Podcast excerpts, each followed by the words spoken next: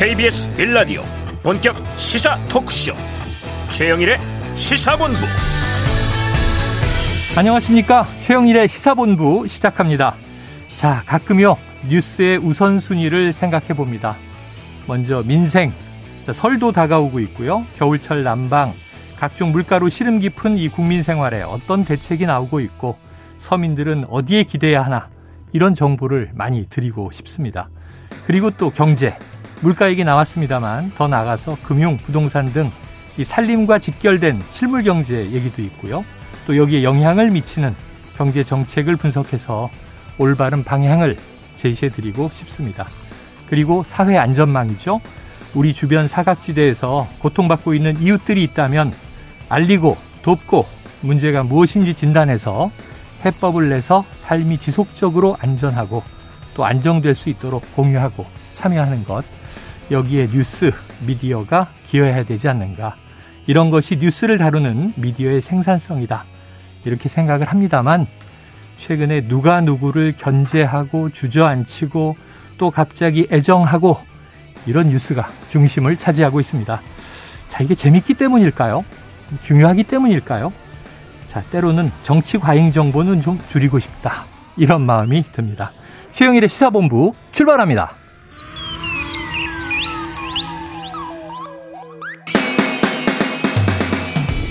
네, 1부에는요, 오늘의 핵심 뉴스를 한입에 정리해드리는 한입 뉴스 기다리고 있고요.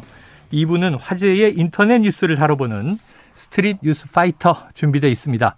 이어서 각설하고 시즌2 경제본부까지 만나보도록 합니다. 자, 새해를 맞아서 청취자 여러분께 감사의 마음을 담아 준비했습니다. 최영일의 시사본부에서 쏘는 커피, 일명 최영일 커피. 이 추첨을 통해서 드리고 있으니까요. 짧은 문자 50원, 긴 문자 100원이 드는 샵 9730으로 문자 많이 보내주시기 바랍니다. 소중한 청취 의견을 감사하게 받겠습니다.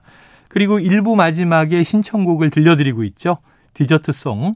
자, 오늘도 디저트송 기다리고 있으니까요. 자, 선정되신 분께는 치킨 쿠폰을 보내드립니다. 많은 참여 부탁드립니다.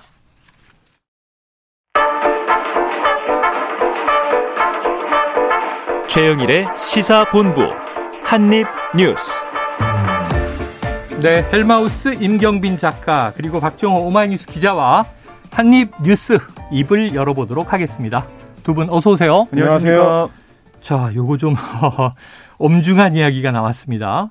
윤석열 대통령이 북한의 핵 도발 위협과 관련해서 자체 핵 보유를 할 수 있다. 자, 이른바 이게 보수 일각에서 간혹 나왔지만 그동안은 호응이 없었던 핵 무장론 언급했습니다. 네. 윤 대통령이 어제 청와대 영빈관에서 국방부와 외교부로부터 신년 업무 보고를 받았는데요. 이 마무리 발언에서 이렇게 얘기했습니다. 문제가 심각해져서 대한민국이 전술핵을 배치한다든지 자체 핵을 보유할 수도 있고 만약 그렇게 된다면 우리 과학기술로 더 빠른 시일 내에 우리도 이 핵무기를 가질 수 있을 거다. 이렇게 얘기를 했거든요. 네. 아, 다만, 아, 그러나 현실적으로 가능한 수단을 선택하는 게 중요하다. 지금은 한미 간의 정보를 공유하고 함께 참여하고 공동 기획, 공동 실행하는 이런 논의가 전개되고 있다. 이렇게 덧붙였는데 네. 어, 어떻게 보면 한반도 안보에서 최악의 상황을 가정해서 한 발언이고 또 미국과의 핵 공동 기획 실행 이런 방침을 재차 확인하는 차원에서 나온 발언이지만 이 자체 핵 보유 이게 이제 윤 대통령의 북한 이 핵 해법 선택지로 들어 있다. 이 점을 이제 볼 수가 있는 거거든요. 네네. 네. 윤 대통령이 대선 당시에 전술핵 배치를 언급한 적은 있지만 대통령 취임 이후에 이 전술핵 배치와 자체 핵 보유를 거론한 게 이번이 처음이라서 또 현직 대통령이 자체 핵 보유를 언급한 사례가 없었는데 음. 이렇게 언급을 해서 좀 많은 관심을 끌고 있는 그런 사안입니다. 야, 임 작가님 배경은 뭘까요? 아, 이게 이제 아마 그 북한이 핵 도발이라든지 뭐 군사적 도발을 이제 앞으로 좀 계속 끌어올릴 가능성이 높기 때문에 네. 미리 좀 경고하는 의미로서의 메시지다 이렇게 음. 좀 읽을 수는 있을 것 같습니다. 네네. 그리고 뭐 얼마 전에도 한번 어, 백악관과의 메시지 혼선 관련해서 논란이 있었던 소위 네. 말하는 이제 핵 그 관련 그 연습 그 군사 연습 관련된 문제가 있었지 않습니까? 이제 그 연장선상에 뭐 있는 걸로 좀 보여지긴 하는데 음. 걱정이 되는 거는 그런 대목이에요. 이제 미국에서는 지속적으로 전술핵을 재배치한다든지 한국이 독자적으로 핵 개발하는 거에 대해서는 당연히 이제 반대 입장을 내세우고 음. 있고요. 어, 지난번에 이제 백악관하고 손발이 안 맞는다라는 이제 어떤 혼란 문제가 제기됐을 때도 네. 마찬가지였습니다. 그때도 우리 정부 같은 경우, 우리 대통령실 같은 경우는 미국과 입장이 크게 다르지 않다. 핵 관련된 그 훈련, 핵 관련된 연습을 뭐 같이 기획하고 하는 것까지도 이제 같이 고민을 하고 있다라는 메시지를 우리 정부는 유지를 했는데 음. 북한 같은 경우는 이제 국무부까지 나서서 아 저 미국 같은 경우는 백악관뿐만 아니라 이제 국무부까지 나서서 어, 핵 전쟁 연습은 핵을 가지고 있는 국가끼리 하는 음. 것이기 때문에 한국과 지금 논의하고 있는 것은 큰 틀에서의 한반도와 관련된 전략 회의 혹은 뭐 어, 도상 훈련 이런 네, 것들을 네. 이야기하는 것이지 핵무기를 어떻게 운영할 것인지를 논의하는 것이 아니다. 계속 손을 긋고 있거든요. 이게 이런 식으로 자꾸 그 혼선이 길어지거나 자주 발생하게 되면은 어 주변에서 좀 걱정하는 시선들이 많아지게 됩니다. 한미 동맹에 혹시 네네. 네. 어떤 혼선이 있는 거 아닌가? 한국과 미국의 대통령 사이에 서로 좀 입장이 다른 거 아닌가? 이런 걱정이 많아지게 되면 주변에서 오히려 네. 이제 한미 동맹을 흔들려는 움직임들이 많아질 수가 있기 때문에 어, 조금 더 신중하게 이 네네. 단어들을 접근할 필요가 있다. 외교에서는 이제 단어 하나하나가 자칫하면 큰 오해를 불러 일으킬 수도 음. 있기 때문에 대통령이 오판 말씀을 하셨던 것처럼 이 부분에 있어서 조금 더 정교한 언어 사용, 정교한 합의 이런 거에 기반한 어, 발언 이게 좀 중요하지 않을까 좀 생각이 들어요. 네, 그렇습니다. 자, 이 대통령실에서는 뭐 아까 말씀하신 한미 간의 그 혼란을 로이터 기자가 이제 잘못된 표현을 썼기 때문에 no라고 한 것이다 이렇게 정리를 했었고요. 자, 이게 엄중합니다. 예를 들면 저는 이렇게 생각을 해봤어요. 이걸 만약에 우리나라 대통령이 아니고 기시다 일본 총리나 뭐 대만 쪽에서 이런 얘기를 했다. 그럼 국제적으로 상당히 심각하게 다뤄질 사안이지 않습니까? 그래서 이거 어, 이게 심각하다. 핵 무장론. 또 하나는 이런 측면도 있어요. 최근에 국내 여론조사에서 이제 국민들이 북한 핵이 저지경이면은 우리도 핵 보유해야 되는 네. 거 아니냐 하는 여론이 좀 높아졌고 젊은 층에서 많이 높아졌다고 해요. 그럼 일종의 정치적인 뭐 좀 지지율과 관련된 발언일 음. 수도 있으나 그럼에도 불구하고 대통령은 이 정말 국정의 대표이기 때문에 이것은 엄중하게 좀 자제해야 되는 것이다 하는 생각이 들어요. 사실 그래서 이제 그 부분에 대해서 한 말씀 좀 드릴 수밖에 없는 게 지금 국내에서 국내 정치용으로 주로 강경한 발언들을 한다라는 네네. 오해가 나올 수밖에 없는 이유가 네. 뭐냐면 기본적으로 우리가 핵무장을 준비하거나 하겠다라고 천명을 하게 되면 그 뒤에 따르게 될 후폭풍들이 과연 감당할 수 있는 수준인가라는 음, 네. 게 이제 항상 문제거든요. 네 네. 이를테면 가장 중요한 것 중에 하나가 한국 소위 이제 보수 인사들이 얘기할 때 한국의 핵무장만을 이제 강조해서 얘기하지만 음. 우리가 핵무장을 할 정도가 된다면 사실은 기본적으로는 일본이 이미 핵무장을 끝낸 상태라는 전제가 필요합니다. 음. 그 이제 미국의 용인 하에서 네네. 이제 가능하다라고 했을 때는 당연히 일본이 먼저고 그 뒤에가 한국이거든요. 어, 그런 순서에 대해서도 국민들을 설득할 수 있는 자신이 있느냐 이제 이런 음. 것들이 좀 필요할 것 같고 얼마 전에 그 미국 브루킹스 연구소의 아이논 박사가 이제 중앙일보에 특별 기고를 한 적이 있는데 음. 그때도 비슷한 얘기를 했었습니다. 한국이 핵무장을 한다고 해서 뭐 한미 동맹이 와해되거나 무너지거나 그러지는 않겠지만 약화될 가능성은 상당히 높아진다. 어쨌든 네, 미국 입장에서는 네. 대외적으로 핵과 관련된 명분을 지켜야 하기 때문에 그 상태의 한국을 계속해서 어 유지 어 유지하고 이제 지원하기가 쉽지 않을 것이다. 그리고 주한 미군을 그때도 계속 유지할 수 있을지 이런 것들 음. 다 어, 회의적이 될 수밖에 없기 때문에 네. 결국 결과적으로는 한국의 국익에 도움이 되지 않는다라는 얘기를 했는데 이 아이논 박사가 이 오바마 정부 때 대북 정책을 주도했던 인물 중에 한 명이에요. 음. 그러니까 북한 아저 어, 미국의 정계에서 대체적으로 이 사안을 보는 시각이 그렇다는 것을 네. 좀 대통령도 숙지할 필요가 있어 보입니다. 그래요. 아유, 제 참 기억에는 1979년이 파란의 해였지 않습니까? 음.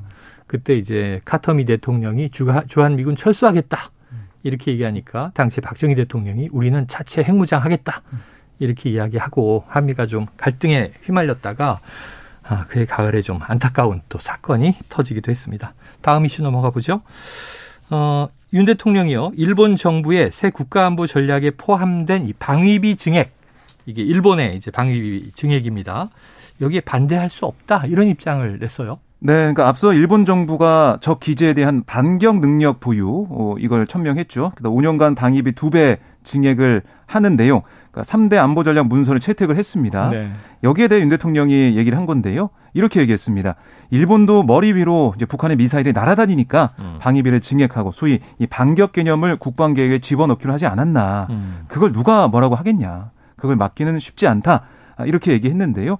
그러니까 이 우리와 마찬가지로 북한의 핵 위협이 이제 일본에도 위기 상황을 초래하는 그런 상황인 만큼 네. 북핵 위협을 명분으로 이 선제 타격 능력을 보유하려는 일본을 뭐 우리 입장에서도 그걸 뭐 하지 말라 할 수가 없다.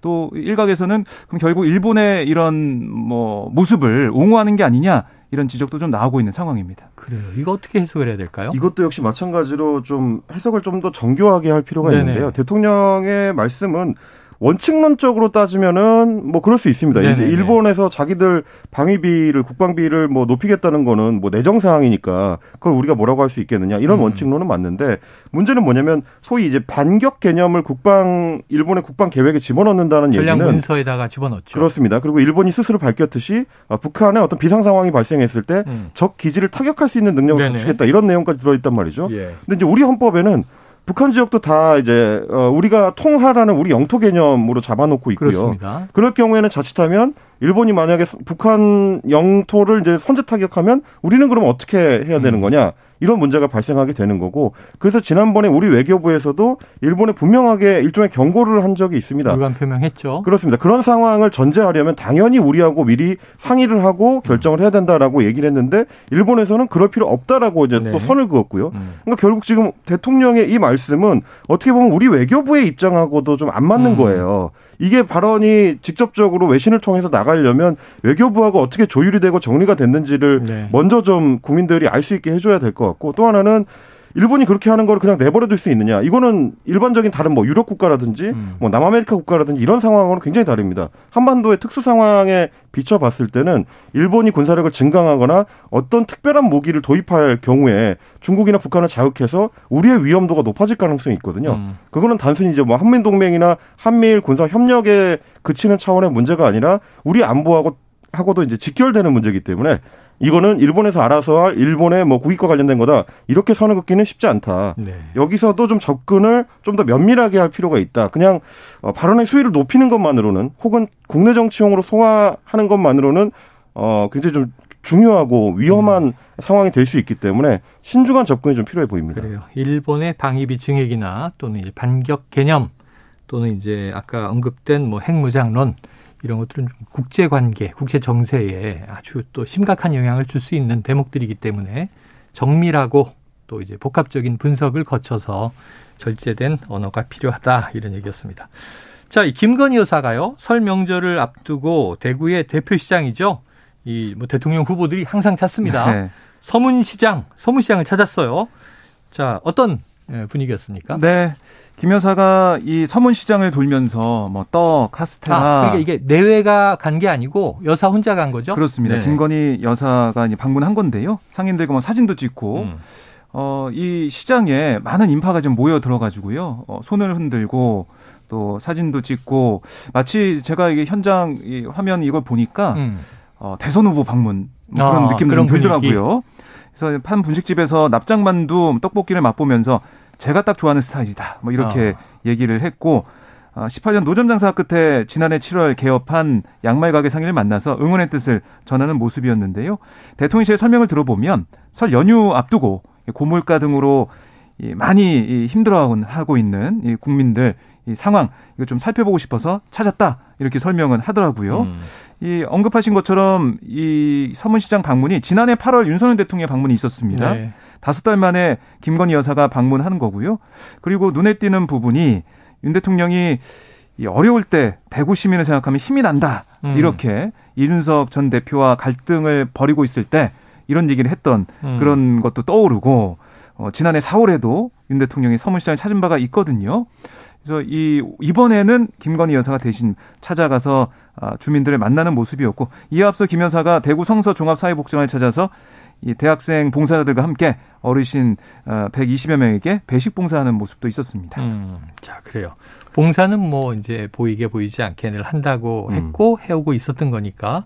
그런데 이게 서문시장 방문은 그렇습니다. 항상 지역 위치도 그렇고 상징적으로 정치적 해석이 또 되는 지역이다 보니까 이 사실 이제 지난번에 윤석열 대통령도 대구 서문시장을 방문한 적이 있었기 네. 네네. 때문에 아이 뭐 박근혜 전 대통령이나 뭐 다. 갔어요. 네. 네.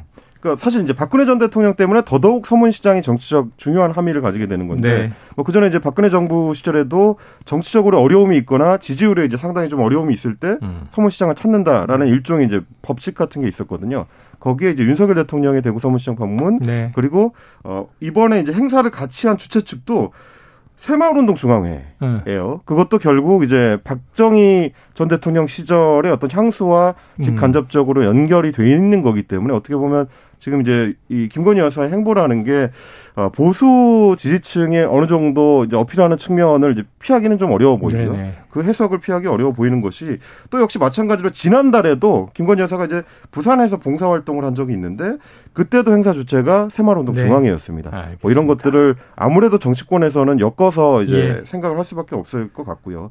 다만 뭐 야권에서 지적하는 거는 어, 대선 전에 그때 당시에 김건희 여사가 음. 공론 공개적으로 약속을 하지 않았느냐. 네네. 남편이 대통령이 되는 경우라도 아내의 역할에만 충실하겠다. 네, 내주에만 충실하겠다. 그렇습니다. 이렇게 음. 얘기를 했는데 지금의 대외 활동의 네네. 폭이라든지 메시지는 그때 약속이랑 다른 거 아니냐. 뭐 이런 지적들은 하지만 있습니다. 최근에 윤석열 대통령은 처음에는 역할이 없다고 생각했는데 이게 취임해서 대통령직을 수행하다 보니 음. 영부인도 역할이 많이 있더라 이런 얘기를 또 하기도 했어요. 자, 뉴스가 많습니다. 다음 이슈로 넘어가 봅니다. 자, 민주당 이재명 대표 오늘 오전에 국회에서 신년 기자회견을 했는데 자, 어땠습니까? 네, 이 대표가 오늘 어, 두 가지 키워드로 볼 수가 있겠습니다. 음. 역시 뭐 민생과 민주주의 이렇게 네. 두 가지 키워드 생각할 수가 있겠는데요. 어려운 경제 상황에 안보 참사까지 더해지면서 코리아 리스크가 전면화되고 있다. 음. 일방적이고 폭력적인 국정을 정상화시켜야 된다. 이렇게 요구를 했고 또 민생 경제가 끝을 알 수 없는 시련의 터널로 접어들었는데 안보 무능을 감추기 위한 이 대통령의 위험천만한 말폭탄 이것 때문에 국민 불안과 시장 혼란만 증폭이 되고 있다 음. 이렇게도 강조를 했습니다. 아, 그러면서 야당 말살 책동을 중단해라. 네. 아, 그동안 정부가 말로는 협치를 내세우면서 권력기관을 동원한 야당 파괴 정적 주기에 골몰을 했는데 이중 플레이로 어, 국민들을 힘들게 해서는 안 된다라는 얘기를 했습니다. 네. 자, 이재명 민주당 네. 대표 요즘에 뭐 할 말이 많아서 그런지 상당히 또 긴 이야기를 했고 하지만 이 방점은 신년 기자회견입니다. 임 작가님, 이 네. 기자들과 질의응답 과정에서 주로 어떤 얘기가 오갔습니까? 질의응답이 굉장히 좀 폭넓은 주제를 다뤘습니다. 뭐 그동안에는 사실 이제 이재명 대표가 중간중간 이동하는 동안에 음. 기자들이 뭐 따라붙으면서 이제 질문을 하는 네네. 경우들에는 거의 답변을 안 했거든요. 예. 그런 거에 비하면 오늘 같은 경우는 이제 정식 기자회견이기 때문에 어, 좀 긴 시간 질의응답이 이어졌는데 음. 어, 예를 들면 뭐 가장 좀 관심을 많이 받은 질문은 아무래도 이제 소위 말하는 사법 리스크 관련된 네, 네. 질문일 거예요. 어, 뭐 성남 FC 이번에 이제 조사받은 사건 말고도 대장동 아. 사건이나 뭐 선거법 관련된 거 이런 네. 것들이 있는데 어떻게 응할 생각이냐라고 질문을 했는데 거기에 대해서 특히 이제 이재명 대표 같은 경우는 이건 사법 리스크라고 부르면 맞지 않다. 아. 검찰 리스크라고 말씀해 주시기를 좀 부탁을 아, 드린다. 네. 뭐 일종의 이제 프레임 싸움이죠. 네네. 네. 지금은 결국 이제 검찰이 어, 잘못한 일이 없는데도 억지로 이제 일을 만드는 거다라는 게 음. 이제 이재명 대표의 어, 입장이고요. 네. 그리고 오늘 밝힌 것 중에 이제 4년 중임제 개헌 관련된 어. 건도 질문이 나왔는데 어, 국민적 관심도 높고 또 여야 정치 세력 간에 이제 충돌이 있는 민감한 사안이기 때문에 이 사안에 대해서는 국민들의 이제 여론을 좀 끌어올리는 어, 그런 작업이 이제 필요할 것 같다라고 이야기를 하면서 어, 일관되게 본인은 대통령제라는 제도가 소선거구제 그리고 어, 중대 어, 소선거구제와 잘 어울리고 음. 어, 지금 이제 대통령이나 여권에서 얘기하는 중대선거구제는 내각제하고 조금 네. 더 가까운 제도가 아니냐 아니냐 뭐 이렇게 좀 생각을 해왔다라고 입장을 네. 밝혀서 이게 이제 여야가 정치 개혁을 하는 데 있어서 예. 협의하는 과정에서 이제 여러 충돌이 있을 걸로 좀 보이는 그런 대목들이 있습니다. 자, 이 내용은요 2부에 저희가 오늘 목요일이어서 각설하고가 어, 준비돼 있으니까 더또 이제 깊이 있게 다뤄보도록 하겠습니다. 자, 지금 시간 12시 39분을 막 넘겼는데요. 점심시간 교통 상황을 좀 알아보고 이슈를 이어가도록 하겠습니다. 교통정보센터의 오수미 리포터 나와주세요. 네, 시각 교통정보입니다. 낮 시간 일부 구간에서 정체가 계속되고 있는 가운데 사고 소식 들어와 있습니다.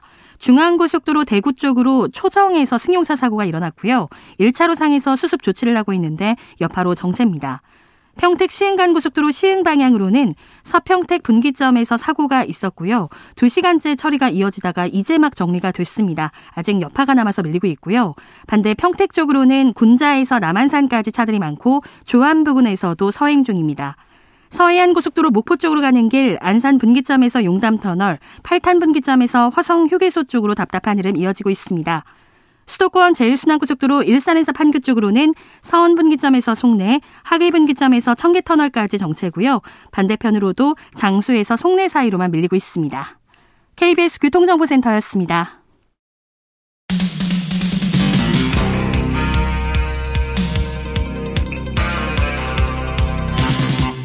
최영일의 시사본부. 네, 이태원 참사 당일 밤에 용산구청 당직 근무자가 이 윤석열 대통령을 비판하는 전단을 떼는 작업에 투입됐다. 이런 이제 보도가 상당히 뒤늦게 나왔네요. 네, 그렇습니다. 이게 이제 경찰 특별수사 본부의 조사 과정에서 나온 거죠. 네. 지난해 10월 29일 밤 9시 10분쯤부터 1시간 정도 삼각 지역 부근에 붙은 윤 대통령 비판 전단을 이 용산구청 당직 근무자들 두 명이 땡고로 드러났습니다. 음. 그러니까 이태원 참사가 일어난 것으로 추정되는 시각이 밤 10시 15분쯤인데 참사 발생 전후 시점에 구청 당직 근무자들이 전달되고 있었다. 아, 이게 좀 밝혀진 거고요. 음. 당직 근무자는 이제 전단을 제거해 달라라는 용산 경찰서의 요청을 한 차례 거절한 다음에 구청 비서실장에 또 같은 요청을 받았다고 해요. 예, 예. 그러자 전단 제거 작업에 나선 걸로 파악이 되고 있는데 뭐 우선은 용산구청 측은 수사 중인 사항이라서 아, 관련 내용을 확인할 수 없다 이런 입장을 내놓고는 있는데 이 당직 근무자들이 제대로 정의치하지 않고 있었다는 사실 이게 좀 드러난 상황입니다. 그리고 이제 당직 근무자들이 정의치하지 않은 것도 문제입니다만은 지금 사실 참사 초기부터 계속 지적돼 왔던 게. 이, 이, 뭐, 인파가 몰리는 현장에서 인파 통제에 굉장히 좀 신경을 많이 썼어야 하는 경찰 인력들이 음. 딴데 신경을 쓰고 있었다라는 게 계속되는 지적이었지 않습니까? 뭐, 마약 수사 문제라든지 네네. 당일에 있었던 뭐, 집회 관리라든지 음. 이런 쪽에 주로 지휘관들의 관심이 가 있었다라는 거였는데 지금 박정 기자님 정리하신 대로라면은 역시 이번에도 마찬가지로 용산 경찰서에서 해당 뭐 전단에 대한 음. 거를 지금 떼달라고 요청을 했다가 어, 용산구청 당직실에서 이제 바로 안 받아주니까 네. 다시 이제 용산구청 비서실장한테 연락을 한 걸로 보여지는 정황이란 말이죠. 네네. 그러면 결국 이제 이태원 참사 피해자들이나 유가족들 입장에서는 그게 그렇게 중요한 문제였느냐. 그날 당일날 경찰이 신경 써야 하는 사안이 전단을 급하게 떼는 일이었느냐.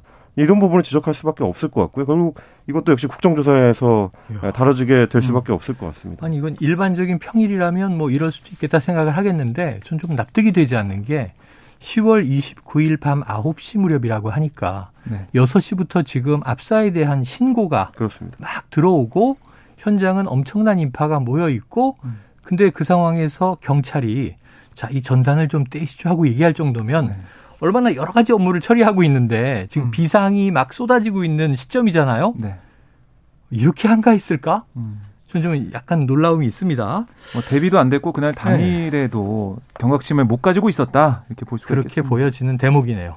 자, 이상민 행- 행안부 장관이요. 한동안 이태원 참사 명단 자체가 없다 이렇게 말해 왔었는데 자, 행안부는 명단을 이미 확보했었고 또 이 명단을 공개해도 된다는 유권 해석까지 받았다. 이 유권 해석은 어디서 받은 거예요? 네, 그러니까 이게 개인정보 어, 보호위원회 아. 답을 받은 거예요. 네네네. 그러니까 이게 MBC 보도로 지금 알려지게 된 건데요. 이상민 장관은 사실 참사 이후 줄곧 유가족 명단을 갖고 있지 않다라고 주장을 했었죠. 네. 그러니까 지난해 11월 국회에 나와서는 왜 그대로 받아들이지 않으시고 자꾸 거짓말을 한다고 그렇게 생각하는지 모르겠다. 음, 음. 사실상 국회의원도 좀 나무라는 모습까지 왜 보이기도 했었는데 국무위원회 말을 못 믿으십니까? 그랬죠. 그렇습니다. 근데 이게 뭐 이 국정조사 과정을 통해서 이 뭐 거짓말이다라는 지적을 받는 상황이 됐죠 지금. 네. 어, 그럼 그렇고 이게 더 놀라운 게 이 12월 2일 행정안전부가 개인정보보호위원회 보낸 공문을 보면 희생자 이름을 공개하고 유가족 명단을 다른 유가족들에게 줘도 되는지 검토해달라. 네네. 이런 요청을 했었다는 겁니다. 음. 그러니까 일주일 뒤 개인정보보호위원회 답이 왔는데 유가족들의 동의를 받으면 공개할 수 있다. 음. 이런 내용이었어요. 네, 네. 하지만 행안부가 끝까지 유가족들에게 명단을 주지 않았고 어 뭐 이상민 장관은 비서진 핑계를 대는 상황이었지만 아, 행정안전부는 유족 명단 공유에 대해 민변과 협의했다 이런 또 해명까지 내놓았지만 민변은 지금까지도 답을 듣지 못했다 이렇게 반박을 하고 있습니다. 네, 오늘은 이태원 참사 국정조사 3차 청문회가 열리는 날입니다. 그런데 이제 3차 청문회는 좀 공청회 수준으로 상당히 축소가 됐고요. 이게 이제 고위 공직자라든가 이제 관료들은 나오지 않고 주로 이제 희생자 유가족 네. 그리고 생존자, 생존자, 피해자들이 나오는 것으로 상인들. 돼 있죠. 네. 공청회 수준이다. 그럼에도 불구하고 좀 관심을 가지고 지켜봐야 될 것 같습니다. 근데 이제 이상민 장관과 행정안전부에 대해서는 이 부분을 한번 좀 지적하지 않을 수가 없는데 네. 국회에서 답변을 한다는 것에 이제 무게감에 대해서 너무 가볍게 생각하는 음. 것 같습니다. 뭐 이번에도 네. 국정조사에서도 그런 부분을 계속 지적을 받았는데 장관이 지난해에 국회에 나와서 답변을 할 때도 명단이 있는지 없는지도 제대로 모르는 상태에서 오히려 국, 국회의원한테 이제 도리어 화를 내고 음. 없는데 어떻게 달라고 하느냐라고 얘기를, 얘기를 하고요. 이번에도 어, 실무자들이 자기 이제 비서진들을 얘기하는 건데 음. 개인정보 보호 때문에 주지 못한 걸로 알고 있다. 이런 식의 이제 답변을 했습니다. 네. 근데 지금 MBC 보도에 따르면 이미 개인정보위원회를 통해서 줄 수 있다는 어, 유권 해석을 이미 받은 상태였는데 다시 또 개인정보 보호 때문에 못 줬다라는 얘기는 앞뒤가 안 맞는 얘기거든요. 음. 아니면 그게 아니라면 장관이 현안 파악을 전혀 못하고 엉뚱한 얘기를 하고 있는 셈이 되는 겁니다. 그게 네. 어느 쪽이든지 간에 거짓말을 하는 것이든 현황 파악을 제대로 못한 상태에서 국회에서 답변하는 것이든 음. 장관으로서는 굉장히 부적절한 네. 것이고요. 그게 과연 이제 국무위원으로서 국회에 나올 수 있는 자격을 스스로 되묻게 되는 거기 때문에 조금 더 신중하고 조금 더 열심히 준비해가지고 국회에 나오셔야 된다. 이 말씀 좀 꼭 드리고 싶습니다. 알겠습니다. 자, 다음 이슈로 가보죠. 이 다가오고 있는 국민의힘 전당대회인데요. 이게 참 매일 여러 가지 뉴스가 쏟아져 나옵니다. 3월 8일로 예정이 돼 있고 지금 나경원 전 의원의 출마 여부가 이제 최대 변수가 된 가운데 이나 전 의원은 이 저출산 고령사회위원회 부위원장이란 말이죠. 네. 사의를 표명했다 이렇게 밝혔는데 그동안은 대통령실이 이게 어, 나 부위원장 때리기를 한다라고 음. 이제 네. 다들 이야기할 정도로 거센 얘기가 많이 나왔었어요. 네. 그런데 대통령실 고위 관계자 윤 대통령이 나 전 의원의 사의를 받아들일 마음이 전혀 없다. 어떤 얘기입니까? 네, 지금 뭐 중앙일보와 이제 대통령실 관계자가 통화한 내용을 보면 윤석열 대통령이 나 전 의원의 사의를 받아들일 마음이 전혀 없고 나전 의원에 대한 윤 대통령의 애정이 여전히 크다. 음. 아, 이런 얘기를 했어요. 네. 그러면서 비온 뒤 땅이 굳기를 바라는 마음이다. 이렇게 덧붙였는데 그러니까 저출산 문제 해결 의지가 큰 윤 대통령 입장에서는 네. 나전 의원이 계속해서 이런 중책을 아, 더 이상 마찰 없이 수행해 주길 바라는 모습이다. 어. 이렇게 해석할 수가 있겠습니다. 네 그러니까 나전 의원이 지금 사의 표명을 문자로도 하고 뭐 유선으로도 하고 뭐 여러 가지 얘기를 했지만 네네. 이게 사직서라는 게 문서로 제출이 안 됐다라고도 전해지고 있거든요. 네. 그런 가운데 이 사의 표명만으로 대통령이 나전 의원의 뭐 의원 부위원장직을 그만 수행해라 이렇게 얘기할 뜻은 전혀 없는 거고 네네. 더 나아가서 애정이 크기 때문에 계속해서 잘 일을 좀 해보자 이런 표시까지 지금 보이고 있는 겁니다. 어, 이건 어떻게 해석해야 될까요? 그 사실 이게 이제 일반적인 정치적 상황이라면 해설이 굉장히 쉬운데 네.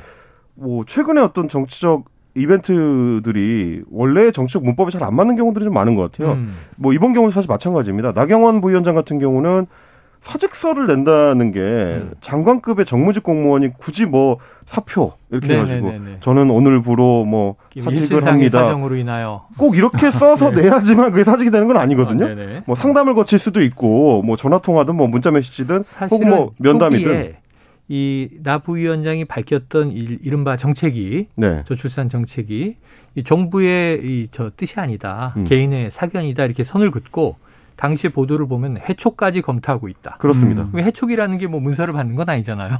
그래서 이게 좀 의문스러운 지점인 건데요. 이, 이게 원래는 정무직 자리라는 건 이제 굉장히 좀 정치적인 자리이기 때문에 네네. 정치적 메시지로 확인이 되면 그게 사퇴가 되거나 음. 혹은 뭐 해임이 되거나 이런 네. 방향이 결정되는 건데 어, 문서 형태로 된 사직 투서를 못 받았기 때문에 정식 사직은 아니다. 네. 이것도 일단 이해가 잘 안 가는 대목이고 네. 그리고 본인이 사직하겠다라고 밝혔음에도 불구하고 결정을 내려주지 않는 것도 좀 이상한 일입니다. 네네. 네. 그러니까 유임을 시켰다고 선언을 하거나 네. 아니면 뭐 이 사직을 받아들였다거나 이게 나와야 되는데 이것도 아니고 저것도 아닌 상태로 네. 어떻게 보면 공을 나경원 부위원장한테 돌린 셈이거든요. 네. 그래서 원래 정치적 문법에 따르면 이 정도 되면 아하. 나경원 부위원장은 당연히 직을 그만두는 거고 네. 전당대회 나가는 거라고 해석을 해야 됐는데 음. 나경원 부위원장의 최근 행보도 약간 어정쩡한 식으로 조금 음. 바뀌고 있어서 음. 어 그러면 결국에는 전당대회 출마를 포기하고 이대로 부위원장직을 수행하게 되나 네. 이런 관측까지도 좀 엇갈리는 상황이라 결론적으로는 아마 이번 네. 주 주말 그리고 다음 주 초까지 이어질 여론조사에서 예. 나경원 부위원장의 전당대회 지지율이 어떻게 되느냐 음. 이거에 상당히 좀 연당 연동될 핵심이다. 가능성이 커 보인다 예. 이렇게 해석을 해야 될 것 같습니다. 어제 그 임 작가님 자리에 앉아 있던 이재호 이제 고문은 사직서는 종이로 내야죠. 이렇게 얘기를 하셨고요. 어. 그리고 대신에 이 사표 수리 안 해줄 가능성이 있습니까? 이렇게 물어봤더니 네. 아이 사표는 수리해주겠지 이렇게 일하셨는데 음. 두 가지가 다 좀 의견이 그, 그렇게 정치를 오래 해오신 분도 네. 잘안 맞는 상황인 거죠 이게. 그렇죠. 그러니까 이거 사의를 수용하든지 반려하든지 어떻게 네. 보면은 당무에 영향을 주는 거잖아요. 음. 그러니까 결정을 안 하는 게 대통령실 입장에서는 가장 최선의 아, 뭐 수라고 볼 수도 있겠죠. 네, 네. 알겠습니다. 자 이슈 하나 더 끝으로 보겠습니다. 이 검찰이 화천대유 자산관리 이 대주주죠 김만배 씨가 머니투데이 법조팀장으로 재직하면서 계열 언론사의 편집권을 침해한 사실도 확인했다. 이건 무슨 얘기예요? 네, 이게 지금 어뭐 쿠키뉴스에 단독 보도로 맨 처음 좀 알려진 상황인데요. 네. 머니투데이 계열사인 A사 법원 출입 기자가 지난 2017년쯤 작성한 B업체 판결문 기사에 대해서 음. 김만배 씨가 법적인 문제가 있다라고 하면서 이 A사 측 고위 간부를 통해 삭제를 종용했다라는 음. 얘기가 나오고 있는 겁니다. 네네. 이 과정에서 이제 A사 기자들이 반발했지만 여러 경로를 통해 무마시키고 결국 기사가 삭제됐다는 얘기고요. 어. 이런 무리수의 기자들 사이에서는 이 비업체 대표와 김 씨가 특수관계가 아니냐 얘기가 나돌기도 한 거예요. 네네네. 특히 당시에 이제 A사 편집국장이 기사 삭제를 뒤늦게 확인하고도 본사 법조팀장인 김 씨에게 김만배 씨에게 항의를 못하는 그런 모습. 그래서 이 김만배 씨의 위세가 대단했다 이런 얘기도 좀 전해지고 있는 상황입니다. 자, 결국은 이게 뭐 언론계 전반에 그 로비 지금 이제 확산이 그렇습니다. 나오고 네. 있습니다. 이러한 영향일까 하는 이제 의문을 갖게 되는 대목인데, 자 중앙일보의 간부급 기자에게 1억 원을 추가로 송금했다. 김만배 씨 얘기입니다. 그렇습니다. 새로 또 나온 얘기죠? 그 이제 지난번에 보도가 됐을 때는 어, 금전 거래를 에, 했었다라고 주장을 했었습니다. 그래서 어, 9천만 원을 받긴 했는데 이 네. 9천만 원이라는 거는 본인이 먼저 이 A, 중앙일보 기자 출신인 A 씨가 먼저 김만배 씨한테 8천만 원을 빌려주고 네. 나중에 이제 이자까지 더해서 이제 9천만 원을 받은 것이다. 이거는 정상적인 금전 거래다라고 주장을 했었는데 음. 최근 보도된 내용을 보니까 어 A 씨의 명의 은행 계좌로 1억 원을 별도로 보낸 게 지금 확인이 됐습니다. 네. 이렇게 되면은 기존의 해명하고는 좀 다른 얘기가 되는 거고요. 그러면 이것도 역시 마찬가지로 어 뭐 정상적인 금전 거래라고 주장할 음. 수 있을지 혹은 그 뒤에 일종의 뇌물성의 어이 돈이 오가게 되는 예. 것인지 이거에 대해서도 수사가 좀 필요할 걸로 보이는데 음. 일단 이 중앙일보 간부 같은 경우는 어, 사표를 제출한 상태라서 네. 중앙일보 내부적으로 추가 조사가 이루어질 수 있을지 좀 불투명한 아하. 뭐 그런 상황이 좀 되고 있는 것 같습니다. 원래 비위에 연루되면 사표를 수리해주지 않잖아요. 네. 뭐 징계위원회 열고 나서 음. 결정이 나면 징계를 결정하고 이제 사표를 수리하게 되는데 오늘 뭐 사표에 대한 얘기가 많았습니다. 자, 일시적 이주택자 과세 특례를 받기 위한 주택 처분 기간이 이제 원래는 2년이었죠. 근데 오늘부터 이제 3년으로 늘어난다는 이제 소식도 들어와 있습니다. 자, 오늘 한입 뉴스 여기서 정리하겠습니다. 헬마우스 임경빈 작가, 박정호 오마이뉴스 기자 오늘 고생하셨습니다. 고맙습니다. 어유 오늘 디저트송은요 사연이 살짝 좀 저는 섬찟합니다. 자, 청취자 5145님 아내에게 별 보러 갈까 했더니 추운데 그냥 백화점 가자. 백화점에 별처럼 반짝이는 게 많아. 하네요. 오늘 좀 지출을 각오하시고요. 아내분 기분 좋게 해주시죠. 자, 노래 별 보러 가자. 듣고 입으로 돌아옵니다.